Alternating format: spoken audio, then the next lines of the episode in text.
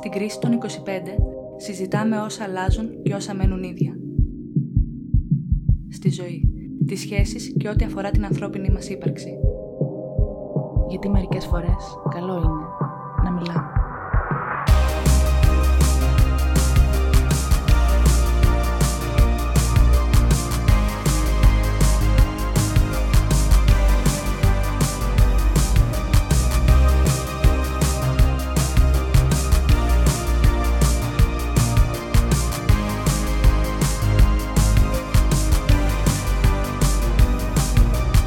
Και τώρα τι; Ναι, οκ, ακούτε το podcast Κρίση των 25 με τον Ζήση Πιτένη και την... ε, Ποια είστε κυρία μου; Η Χριστίνα Δαδίνου. Και τώρα τι είναι ο τίτλος του επεισοδίου του σημερινού; Χριστίνα, όταν ε, σε ρωτάει κανείς για το τι θα κάνεις μετά την απόκτηση του πτυχίου σου, πώς νιώθεις; Νιώθεις ε, ότι είσαι έκτη δημοτικού και έρχεται η ερώτηση Εσύ τι θέλεις να γίνεις όταν μεγαλώσεις; Και ξέρεις, εκεί εδώ τώρα στα, στα ωραία 25 Θέλω πολύ αυτή την ερώτηση. Απάντηση δεν έχω βέβαια. Είναι δεν ξέρω. Αλλά για πρώτη φορά στη ζωή μου λέω αυτό το δεν ξέρω και το εννοώ με πάρα πολύ πανικό στα μάτια μου. Παράλληλα όμως με πάρα πολύ ενθουσιασμό. Θέλω να ζήσω και να περάσω καλά. Θέλω να γίνω καλοπερασάκιας. Να ζήσεις, Χριστίνα.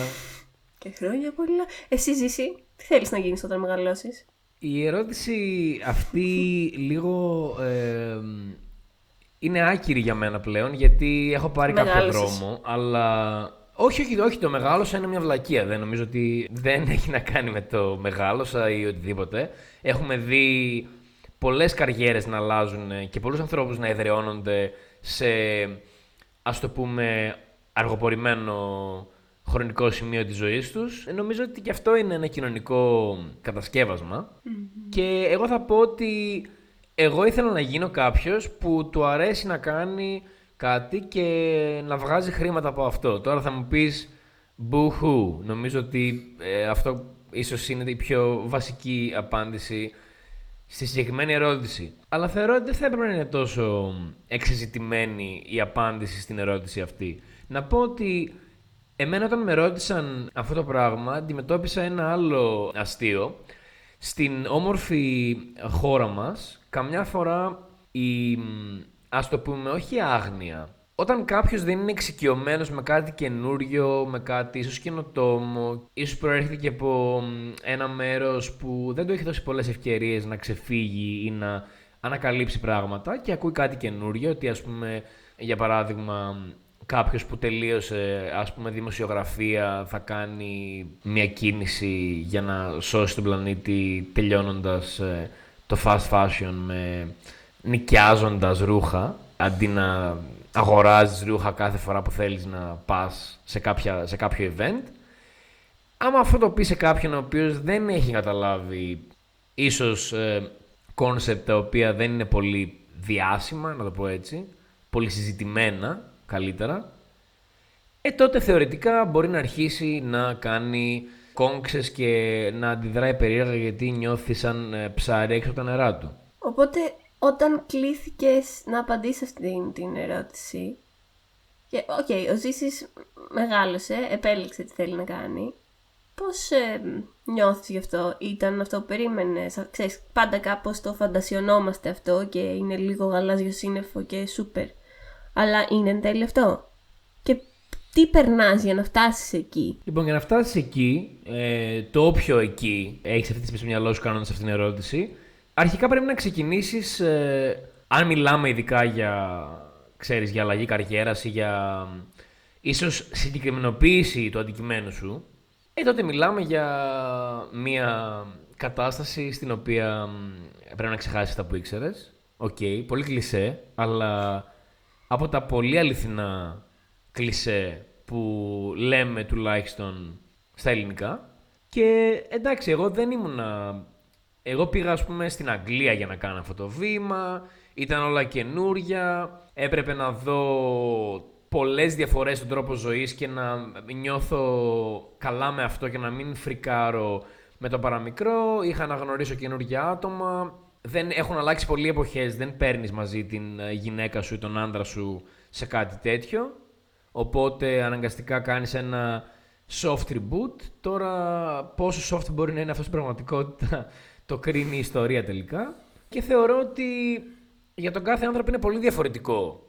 Ας το γενικεύσουμε όμως και να φύγουμε από την πολύ συγκεκριμένη και ιδιάζουσα περίπτωση τη δικιά μου γιατί εντάξει έκανα ένα διαφορετικό ας πούμε βήμα. Για όσους δεν ξέρουν ε, ουσιαστικά σπούδασα γλωσσολογία που έχει να κάνει με γλώσσα, έχει να κάνει με αρχαία ελληνικά, λατινικά και αυτά που κάνουμε στο σχολείο.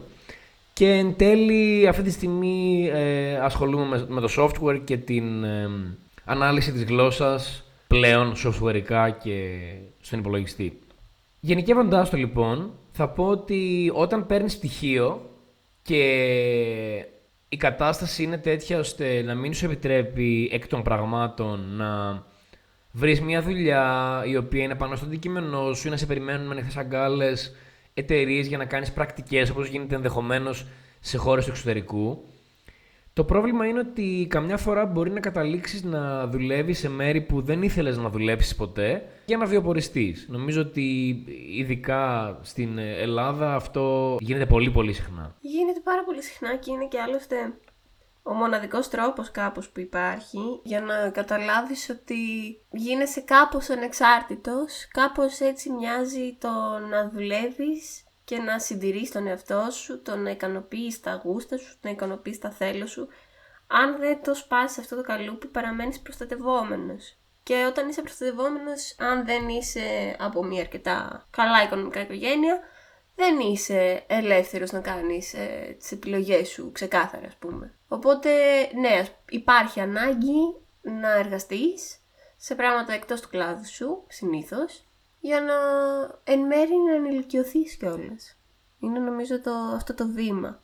Αλλά νομίζω ότι προσθέτει ένα βάρος αυτό, είναι θέμα ταξικό κατά ψέματα, προσθέτει ένα βάρος το ότι τι θες να κάνεις και πόσο πολύ αποκλίνει εν τέλει αυτή η εργασία που κάνεις για να βιοποριστείς με αυτό που θες να κάνεις πραγματικά, με τον αληθινό δρόμο που θες να ακολουθήσεις. Μπλέκεται λίγο νομίζω. Φυσικά μπλέκεται γιατί ειδικά αν βρίσκεσαι σε ένα χώρο που εκ των πραγμάτων δεν θέλεις να βρίσκεσαι και βρίσκεσαι εκεί για να βιοποριστείς το οποίο ίσως ε, άμα δεν είσαι από τα άτομα που λένε εντάξει είμαι σε μια περίεργη κατάσταση ας το διασκεδάσω ή ας κάνω ό,τι καλύτερο μπορώ να κάνω για εμένα για να πάει καλύτερα. Για να περάσω κι εγώ καλύτερα τον χρόνο μου. Τότε ίσως έχεις αντιμετωπίσεις ε, άλλους ανθρώπους στη δουλειά οι οποίοι και αυτοί είναι τυχαίοι εκεί και δεν θέλουν και πολύ να κάνουν αυτό που τυχαίνει να κάνετε μαζί. Και αυτό το έχω βιώσει ας πούμε. Δηλαδή ένιωθα ότι εκεί κάπου στη δουλειά όλοι ήμασταν το ίδιο και υπήρχαν άτομα που ας πούμε ίσως να ε, βγάζανε κάποιο τύπου κόμπλεξ επειδή ίσως είχα διαβάσει κάτι περισσότερο και μπορεί να έλεγα κάτι το οποίο ήταν ε, όχι εξυπνακίστικο, κάτι που έδειχνε ότι, ότι κάτι ήξερα παραπάνω, ότι κάτι καταλάβανα περισσότερο και εκεί ένιωσα κάποια πολύ μικρή έτσι, μορφή bullying, ας το πω έτσι, γιατί προφανώς σε μια δουλειά που είναι ας πούμε στην εστίαση δεν ε, ανελύσσεται ο πιο μορφωμένος, ανελύσσεται αυτός που δουλεύει πιο σκληρά ή που τυχαίνει εκείνη την δεδομένη στιγμή να τα έχει καλά, ίσως με τον υπεύθυνο της επιχείρησης. Πολύ κλασικό φαινόμενο, ειδικά στην Θεσσαλονίκη. Αυτό μπορώ να το... Αυτό μπορούμε νομίζω και οι δύο να το επιβεβαιώσουμε από ιστορίες που ακούμε και ξέρουμε. Ναι, σίγουρα αυτό παίζει πολύ. Τι άγχος όμως μπορεί να προσφέρει στον οργανισμό μας επιπλέον η ανάγκη το να βρούμε τι, τι θέλουμε να κάνουμε; Δηλαδή πόσο μπορεί να μας τρελάνει και να μας ζωρίσει η, η έρευνα και η αναζήτηση για, να, για αυτή την απάντηση. Το τι τώρα τι, τι κάνω, τι γίνομαι, τι, ποια είναι η εξέλιξή μου. Τώρα αρχίζουν τα δύσκολα, Σάκη Ζουρβάς Τσεκ. θα, σου πω, θα σου πω κάτι πολύ απλό, το οποίο για τους περισσότερους φαντάζει ίσως θα μπορούσε να, να, να είναι και «Ωχ, τώρα η μάνα μου, ο πατέρας μου με πρίζουν γιατί με ρωτάνε άμα βρήκα δουλειά και τι έγινε με τη συνέντευξη». Παιδιά, αυτοί οι άνθρωποι ρωτάνε από αληθινό ενδιαφέρον. Θα ήθελα να μην έχουν αυτές τις έννοιες στην ψυχή τους μέσα και να ρωτάνε κάθε τρεις και λίγο τι γίνεται, πώς πάει η συνέντευξη; Δεν, δεν νομίζω ότι κανένας άνθρωπος θέλει να ζει με αυτές τις ε, έγνοιες στο μυαλό του. Οπότε ξεκινάμε από αυτό. Ε, προσωπικά βίωσα το πού θα κάνεις αίτηση, σε ποια εταιρεία, πώς θα κινηθείς. Εντάξει, δεν ξέρω αν ε, με έχετε δει. Λογικά ως τώρα και άνθρωποι που δεν με ξέρετε θα με έχετε δει στα, στο Instagram μας, Κρίστον 25. Όλου. Έχω κάποια μουσια, εν πάση περιπτώσει, σαν, σαν άντρας κι εγώ, ξέρεις, αναγκαστικά βιολογικά, έχω κάποια μουσια. Δεν έχω τα μουσια που θα πεις ότι ε, έχω τρελή γενιάδα ή ότι είμαι ο ξάδερφος του Θόρ, αλλά έχω μουσια. Όταν λοιπόν βρέθηκα σε αυτή την ε, κρίσιμη περίοδο που η μοναδική ερώτηση που έπαιζε στο μυαλό μου ήταν το και τώρα τι, μου βγήκε τριχοφάγος. Το λέω τελείως έτσι. Λαϊκά δεν ξέρω πώς θα μπορούσε να το πεις σαν ε, ιατρικό concept. Μου πέσαν τα μούσια σχεδόν όλα, Χριστίνα. Και μ, ξεκίνησε ξέρεις, με κάποιες τρύπες στα μούσια και στο, στο κεφάλι πάνω στο μαλλί και εντάξει, εκεί τι κάνεις. ε, απλά βάζεις κάποιες κρέμες, ε, ξυρίζεσαι προφανώς ε, κόντρα γιατί δεν μπορείς να κυκλοφορείς σαν να ε, σε ξύρισε για πλάκα ο φίλος σου ενώ κοιμόσουνα. Οπότε θεωρώ ότι αυτό είναι ένα άλλο, ένα, ένα ίσως ε, πράγμα που πρέπει να αποφύγουμε είναι να κάνουμε κακό στον εαυτό μας ψυχολογικά. Γιατί αυτό ήταν μια ξεκάθαρη εντολή του οργανισμού ότι κάτι δεν πάει καλά, άρα πρέπει κάπως να το να αντιδράσει. Εσύ, εγώ ξέρω τώρα, το, το spoiler το ξέρω γιατί σε ξέρω, έχεις μια άλλη μορφή να αντιμετωπίζεις αυτή την ε, ίσως παράνοια του τι κάνω, πού θα πάει, πότε θα τελειώσω αυτό. Πώς λέγεται στα ελληνικά; Θέλω να το πεις στα υπάρχει ελληνικά. στα ελληνικά.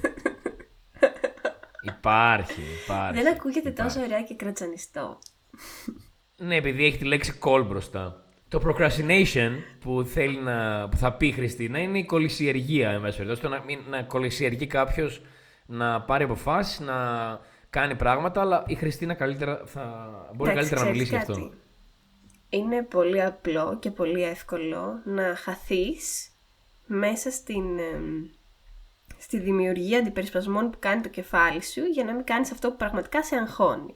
Όντως κολλησιεργό από επιλογή, πολύ συνειδητά, το οποίο βέβαια είναι σχεδόν σαν εθισμός. Δουλεύει αλυσιδωτά και πηγαίνει από εκεί που λες ότι «Α, δεν θ- έχω να κάνω, ας πούμε, τη διπλωματική μου εργασία για να πάρω πτυχίο και αυτό γίνεται για ένα πολύ μεγάλο διάστημα τώρα. Τι θα κάνω σήμερα; Σήμερα θα κάτσω και θα καθαρίσω και θα οργανώσω όλη μου την κουζίνα ξανά από την αρχή. Και μετά ε, θα μπω και θα κάνω ένα μπάνιο και μετά θα πάω σε μια φίλη μου να βοηθήσω και τη φίλη μου. Και μετά είναι βράδυ και θα κοιμηθώ. Η επόμενη μέρα θα έχει κάτι ανάλογο, ας πούμε.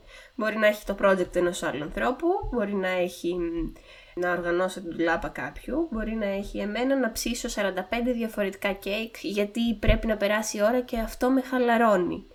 Ε, το θέμα είναι ότι εγώ έχω χάσει δύο χρόνια τη ζωή μου κολλησιεργώντας και σκο- ξοδεύοντας χρόνο σε άλλα πράγματα για να μην αντιμετωπίσω αυτό το τέλος που δεν ξ- έχω να του δώσω και κάποια συγκεκριμένη απάντηση. Αλλά μ, φτάνοντας στο σημείο της συνειδητοποίησης ότι αυτό το κάνω πολύ συνειδητά και εμένα μου κάνει κακό εν τέλει γιατί μου προκαλεί περισσότερο άγχος αυτή η στασιμότητα στην οποία θέτω τον εαυτό μου πήρα την απόφαση πλέον, ας πούμε, έχω να ψήσω πάρα πολύ καιρό. Γιατί κάνω τη διπλωματική μου εργασία; Γιατί εν τέλει θέλω να βρω έναν τρόπο να δώσω μια απάντηση σε αυτό το που δεν ξέρω και να ανακαλύψω τι είναι. Πλέον, ας πούμε, δεν υπάρχει τόσο πολύ ο φόβος στην ερώτηση τώρα τι, τι κάνουμε. Είναι ότι πάμε να δούμε και θα δούμε τι θα κάνουμε. Θα δούμε τι θα γίνει. Δεν ξέρω τι κάνουμε, αλλά ξέρεις κάτι.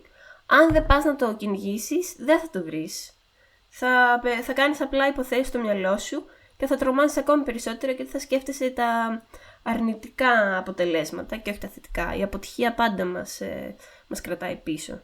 Procrastination. Κολυσιεργία. Ναι, δεν είμαι ο, ο μπαμπινιώτης αυτού του podcast και δεν θα εκφράσω τις απόψεις μου για τον κύριο εδώ γιατί δεν χρειάζεται. Παρ' όλα αυτά, νομίζω ότι η Χριστίνα θέτει ένα πρόβλημα που είναι πολύ πιο, τώρα θα έλεγα σημαντι- συμπαντικό. Θα έκανα μετάφραση από το Α, uh, μα είσαι Universal, γλωσσολόγος. Αλλά δεν, θα το, δεν, δεν ταιριάζει. Ε, δεν, ε, δεν είναι αυτό το, το, το θέμα. Είναι ότι ε- είναι πολύ πιο κοινό ζήτημα και νομίζω ότι η σύγχρονη κοινωνία είναι δομημένη με εργαλεία που μπορεί να χρησιμοποιήσει κάποιος τα οποία όχι απλά σου δίνουν έναυσμα, σου δίνουν ερέθισμα να κάνεις, να κολλησιεργείς. Θα σου πω ένα απλό παράδειγμα. Τώρα αυτό έγινε μια Παρασκευή πρόσφατα και δεν είχα κάτι να κάνω. Δεν είχε να κάνει με την, μια απόφαση της ζωής μου. Απλά καθόμουν στο καναπέ, έβαλα ένα τραγούδι και αυτό το τραγούδι έτυχε να έχει 752 διαφορετικές εκτελέσεις εδώ, εκεί παραπέρα.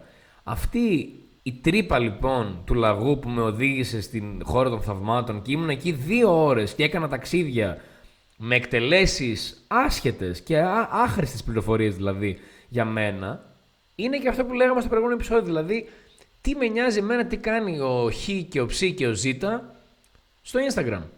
Δεν με νοιάζει. Αλλά αντί να ασχοληθώ με τα δικά μου, κοιτάω τι κάνουν οι άλλοι, μπας και νιώσω λίγο καλύτερα.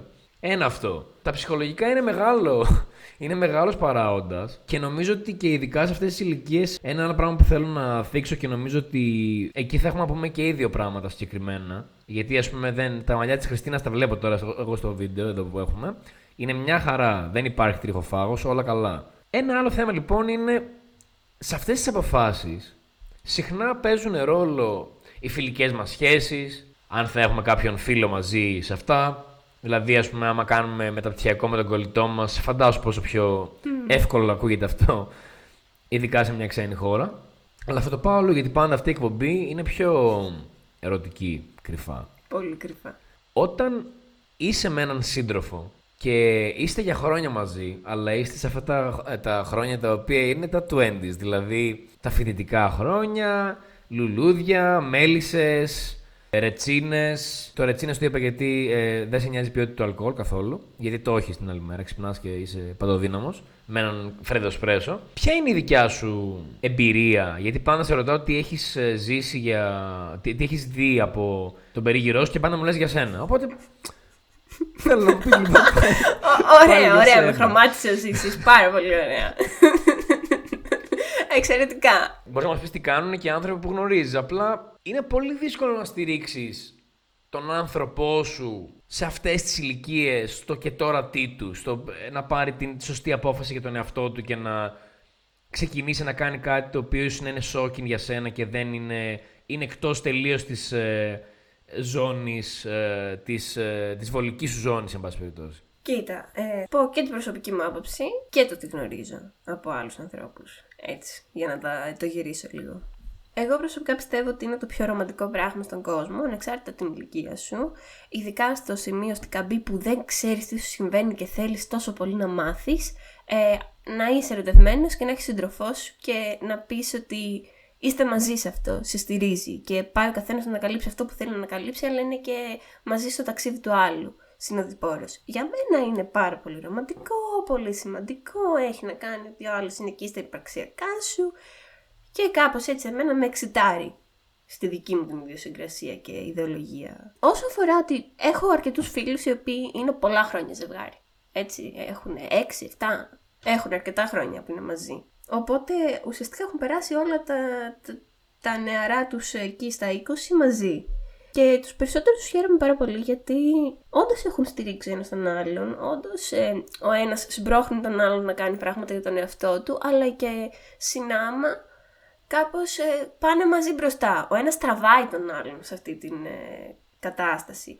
Η μόνη προπόθεση είναι να το έχεις αποδεχτεί και να μην είσαι σούπερ κομπλεξικός που...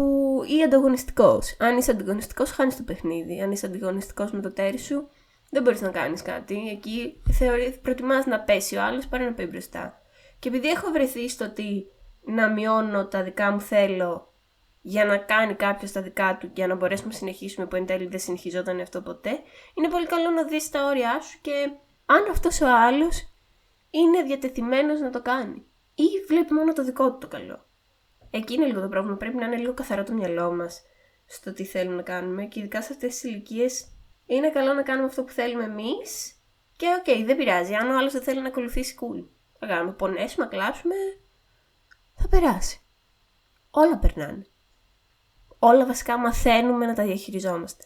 Καλές απόψεις, ξανά από τη Χριστίνα Δαδίνου. Να συμπληρώσω απλά ότι η γέννηση του ανταγωνισμού, μάλλον εν τη γενέση του ανταγωνισμού, η σχέση αποκτά μία ετικέτα που γράφει πότε θα λήξει. Πολύ σωστό. Ημερομηνία λήξης. Πολύ σωστό αυτό. Θεωρώ ότι δεν μπορείς να είσαι με τον άλλον, αν θέλεις να αλλάξεις τον άλλον, και δεν μιλάω φυσικά για το πολύ αγνό και όμορφο κερδίζω πράγματα από σένα και με κάνεις καλύτερο άνθρωπο. Πάρα πολύ ωραίο συνέστημα. Πάρα πολύ ωραίο. Και να το νιώθεις ότι γίνεται. Και φυσικά όταν θέλεις να βάλεις στα θέλω σου εμπόδιο και όχι δίπλα στα θέλω του συντρόφου σου, αλλά επειδή όπως είπα είναι μόνο μια κρυφή εκπομπή για τις ε, σχέσεις σχέσεις, μπορούμε να συνεχίσουμε το θέμα. Είναι η πρώτη εκπομπή πάντως που δεν χρειάζεται να εξηγήσουμε γιατί λέγεται Κρίση των 25 το podcast. Νομίζω ότι η εκπομπή αυτή φτιάχτηκε γύρω από αυτό το θέμα και απλά έσπασε στα υπόλοιπα. Η ερώτηση που έχω να σου κάνω τώρα, και αν βρίσκεσαι σε έναν κλάδο ο οποίος είναι απίθανος να σου δώσει δουλειά. Και αυτό που σου είπα ήταν διπλή σημασίας. Μπορεί να είναι απίθανος, αλλά ταυτόχρονα μάλλον είναι πολύ απίθανο το να σου δώσει μια δουλειά η οποία είναι αξιοπρεπής.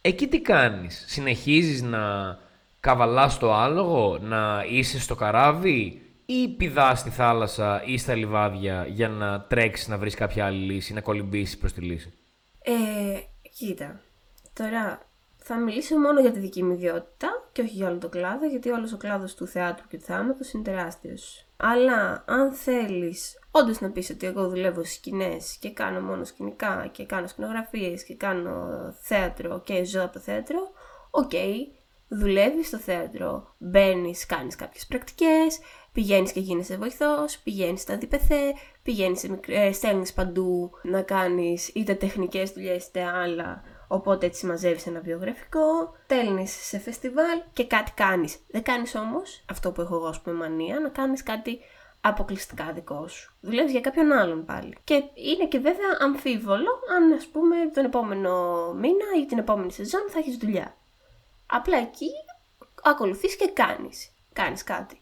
Και απ' την άλλη είναι ότι επειδή αυτός ο κλάδος όντως είναι απίθανος, σου ανοίγει τόσες πολλές πόρτες και μπορείς με το ένα πράγμα που έχεις μάθει να κάνεις τόσο πολλά πράγματα σε διαφορετικούς κλάδους, οπότε τι κάνεις; Αρχίζεις και το ανακαλύπτεις μάλλον από εκεί και πέρα. Ανακαλύπτεις πού μπορείς να δουλέψεις, τι άλλο μπορείς να μάθεις, πόσες τεχνικές μπορείς να γνωρίζεις, σε πόσους κλάδους μπορείς να εξελιχθείς.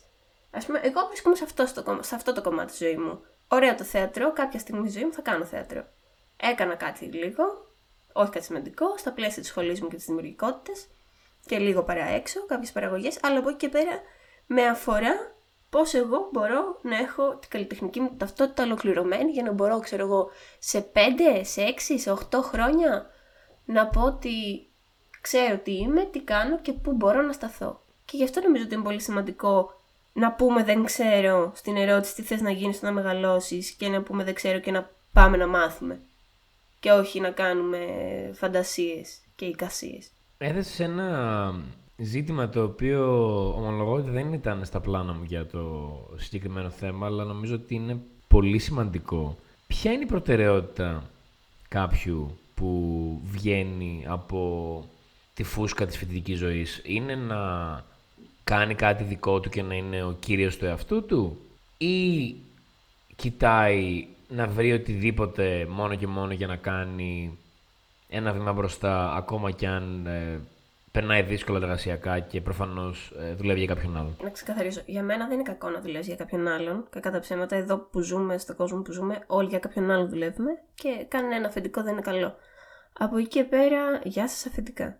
Από εκεί και πέρα, δεν νομίζω ότι μπορείς στα 25 να είσαι τόσο σίγουρος για το τι θες να κάνεις αν θες να κάνεις κάτι μόνος σου, προσπαθείς και αν έχεις τα μέσα, το δοκιμάζεις. Αλλιώς για μένα το ιδανικό είναι να ανακαλύψεις, να ψάξεις, να πειραματιστείς και να συσπηρωθείς. Δηλαδή να δεις τι κάνουν οι άλλοι άνθρωποι που ασχολούνται με αυτό το πράγμα που θες να ασχοληθείς κι εσύ. Να γνωρίσεις άλλους ανθρώπους. Υπάρξει ζήμωση στον κλάδο, στα θέλω. Δηλαδή εμένα με αφορά πάρα πολύ τι σκέφτονται οι άλλοι φοιτητές κοινογραφία στον κόσμο αυτή τη στιγμή και το ψάχνω, ναι. Γιατί αν έχουμε κοινό παρανομαστή, σημαίνει ότι κοινωνικά όλους μας επηρεάζει κάτι, το ίδιο δηλαδή όλη η κατάσταση, και πηγαίνουμε προς τα κάποιο συγκεκριμένο σημείο μαζί. Έχουμε, χτίσουμε έτσι και το κοινό μας σε όλο αυτό. Και μάλλον αυτό για μένα έχει πάρα πολύ ενδιαφέρον. Να ζυμωθούμε όλοι μαζί σε αυτό και κάτι εν τέλει να βγει.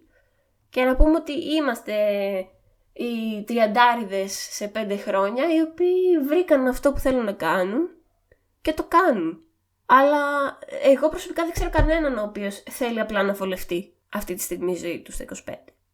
Όλοι κάτι θέλουν να μάθουν, γιατί δεν, δεν τα ξέρουν. Ξέ, ξέρεις απλά δεν, έχεις, δεν κάνεις παρέα με αυτά τα άτομα μάλλον. Θα, θα Αυτό πω σου εγώ λέω. διακόπτοντάς Ναι, ναι. σε και συγγνώμη γι' αυτό, αλλά ναι. Δεν, δεν ξέρω κάποιον προσωπικά αυτή τη στιγμή, εγώ ίδια, που να επικοινωνώ καθημερινά, που να λέει «Ε, καλά είμαστε, δεν πειράζει ό,τι γίνει». Οι άνθρωποι θέλουν να ζήσουν. Δεν μπορείς να ζήσεις βάζοντας τον εαυτό σου σε παύση. Απλά νομίζω Θεωρώ ότι όλα αυτά... Πες, πες. Όχι, θέλω να ολοκληρώσει. Απλά νομίζω ότι όταν έρχεται το πτυχίο, έρχεται και η συνειδητοποίηση. Και έρχεται και η συνειδητοποίηση ότι πρέπει να ενηλικιωθείς. Πολλοί άνθρωποι, όταν έρθει το πτυχίο, τότε πρώτη φορά βρίσκουν δουλειά. Και από τη μία μπορεί να είναι τυχεροί, από την άλλη ίσως να μην είναι. Γιατί υπάρχουν άλλοι τόσοι που για να βγει αυτό το πτυχίο δούλευαν, ας πούμε, πιο πριν. Οπότε έχουν ζυμωθεί πολύ περισσότερο στο τι θέλουν να κάνουν και πόσο ενεργητικοί είναι και τι θέλουν να έχουν από εδώ και πέρα και τι ζητάνε. Δεν πιστεύω ότι το να δουλεύεις πριν πάρεις πτυχίο σε κάνει απαραίτητα πιο ζυμωμένο, γιατί μπορεί να έχει, άλλες, ε, μπορεί να έχει άλλη επίδραση στον εαυτό σου αυτό. Έτσι, δεν ε, δουλεύουν, ε, δεν δέχονται όλες τις προσλαμβάνωσει με τον ίδιο τρόπο όλοι οι άνθρωποι. Αυτό που θέλω να πω είναι ότι νο- νομίζω ότι προσ- προσωπικά έχει να κάνει με, την, ε, με τη στιγμή, με τη χρονική στιγμή κατά την οποία απογαλακτίζεσαι από την οικογένειά σου. Αν αυτή είναι στα 18, εντάξει. Αν είναι στα 26, εντάξει. Νομίζω ότι από εκεί και πέρα κοιτάς να κάνεις ε, μερικά πράγματα. Και για να βάλω ακόμα λίγο μια μικρή δόση προσωπικής, ας πούμε, ίσως εμπειρίας, σε πολύ λίγο χρονικό διάστημα, γιατί ανήκω σε μια νεοφυής επιχείρηση, έχω αναλάβει πολλά πράγματα, έχουν αλλάξει πολύ γρήγορα οι ρόλοι και η ισορροπία και οι άνθρωποι που έρχονται και φεύγουν και τι κάνει ο κάθε άνθρωπος. Και να σου πω λίγο την αλήθεια και με θλίβει που το λέω αυτό, λίγο, λίγο κουράστηκα γιατί θα ήθελα ένα μαξιλαράκι ασφάλειας, όχι με την έννοια θέλω να βολευτώ, αλλά ότι όλα είναι καινούργια για μένα. Και είναι και αυτό που γίνεται αυτή τη στιγμή, δεν, δεν χρειάζεται να το αναφέρουμε ξανά, που είναι λίγο περίεργο. Οπότε νομίζω ότι ήρθαν όλα και δέσανε και έγινε μια εξαιρετική τούρτα καταστάσεων που λίγο κάπου, ξέρεις, πηγαίνει αργά το βράδυ, βραδιάζει καλύτερα, ε, και δεν υπάρχει άλλο βενζίνη, δηλαδή δεν, ε, δεν δουλεύει το μυαλό. Θέλεις απλά ίσως να δεις κάτι στην τηλεόραση για να κοιμηθείς. Ή σε κάποια πλατφόρμα streaming για την ακρίβεια, γιατί πια τηλεόραση, εντάξει. Ποιον κοροϊδεύουμε. Νομίζω ότι όταν έγινε αυτό το, αυτή η κίνηση προς τη συνειδητοποίηση του τι θα κάνω και, και τώρα τι θα κάνω και τα λοιπά, εκεί είναι που άρχισε όλο αυτό. Ναι, οκ, και εγώ είμαι παιδί της γενιάς μου και εγώ έχω συνηθίσει να έχω μία οθόνη να με βοηθάει να κοιμηθώ. Παλιότερα όμως έκλεινα, έκλεινα αυτό που είχα να, να με βοηθάει να, να, με- να με ανανουρίσει και τελείωνε εκεί η υπόθεση. Τώρα και εδώ και πάρα πολλά χρόνια πρέπει να βάλω κάτι σε μια συγκεκριμένη ξέρεις, ε, γωνία να είναι γυρισμένο το κινητό ή το λάπτοπ. Γυρνάω ακόμα και το λάπτοπ, φαντάσου. Στο, κινη- στο κρεβάτι το γυρνάω το λάπτοπ. Για να, το, για, να, για να ξαπλώνω και να μην νιώθω ότι το κεφάλι μου δεν κοιτάει σωστά. Βλέπω κάτι το οποίο δεν είναι. Είναι ελάχιστα ενθουσιαστικό. Είναι ελάχιστα συγκινη- συγκινησιακό. Γενικά δεν θα σου πω ότι είναι άχρημο, άγευστο και ε, άοσμο, αλλά δεν θα είναι το wow πράγμα που θα δω και θα πω ότι θα σκεφτώ τώρα κτλ. Και, και τώρα σου μιλάω για τις μέρες που έχω να δουλέψω την επόμενη μέρα, έτσι, ας πούμε ότι ή που θέλω να κοιμηθώ νωρίς. Και αυτό άρχισα να το κάνω, από όταν άρχισα να νιώθω ότι τι γίνεται, ας πούμε, τι κάνουμε εδώ. Ο ξάδερφος αυτό που είπα τώρα είναι το scrolling, το οποίο εμένα το scrolling, ειλικρινά, ε, δεν, δεν φταίει κανένας από εσάς εκεί έξω που μας ακούτε, με αυτά που ανεβάζετε ή οτιδήποτε.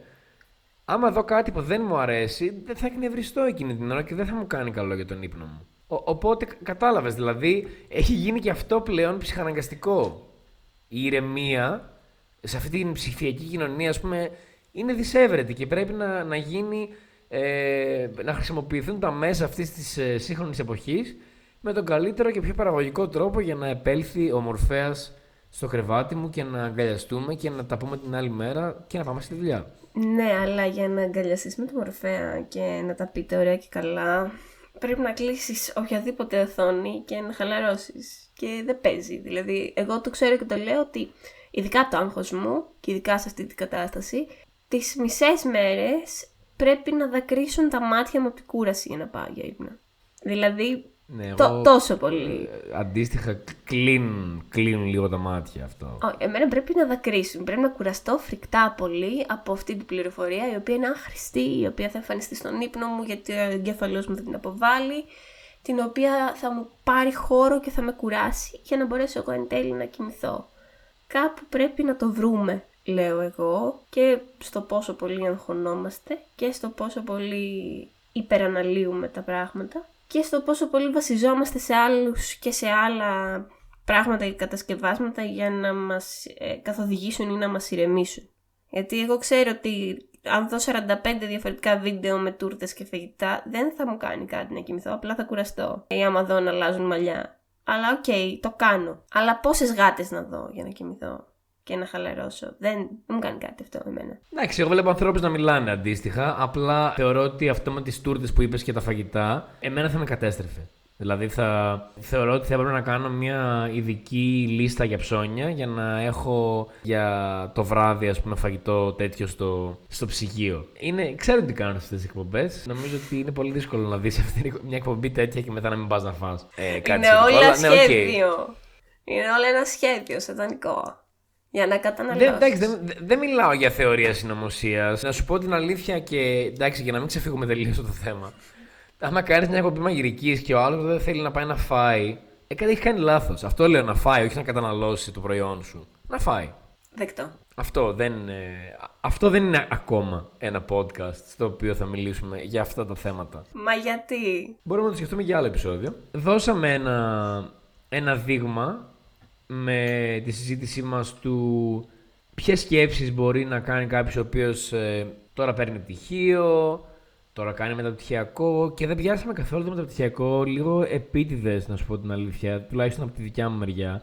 Το μεταπτυχιακό δεν είναι ότι θα σου ανοίξει την πόρτα ή ότι με μεταπτυχιακό θα κάνεις τα πάντα.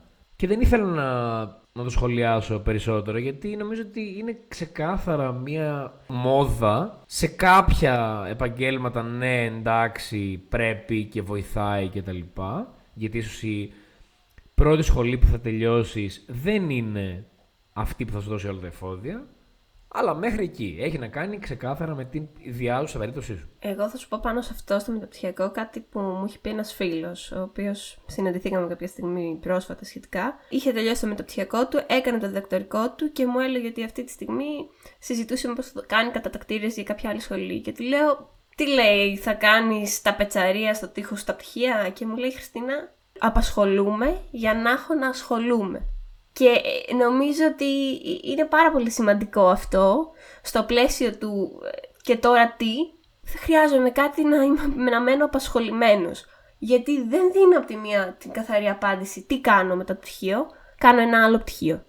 Και μετά ένα άλλο, και μετά ένα άλλο. Και μετά όλο με κάτι πρέπει να ασχολούμαι τέτοιο πράγμα. Και καθυστερώ την απάντηση. Μ' αρέσει η ερμηνεία σου, αλλά θεωρώ ότι αυτό είναι λίγο καλύτερο από το να μην κάνεις τίποτα. Μόνο αυτό έχω να πω. Ναι, ναι, η γνώση είναι πολύ, πάρα πολύ σημαντική και εγώ τη στηρίζω. Απλά να μην είναι τυφλή η επιλογή. Να είναι συνειδητή. Πολύ συνειδητή. Όλες οι επιλογές, όχι μόνο σε αυτό. Δηλαδή, εννοείται, φουλών, να κάνεις και 45 πτυχία, γιατί όχι. Αλλά να το κάνεις επειδή το θέλεις. Όχι για να αποφύγεις κάτι. Πανικοβλήθηκα γιατί γενικά δεν έχει γίνει πολύ δημόσια η γνώμη μου για την ε, Ακαδημία.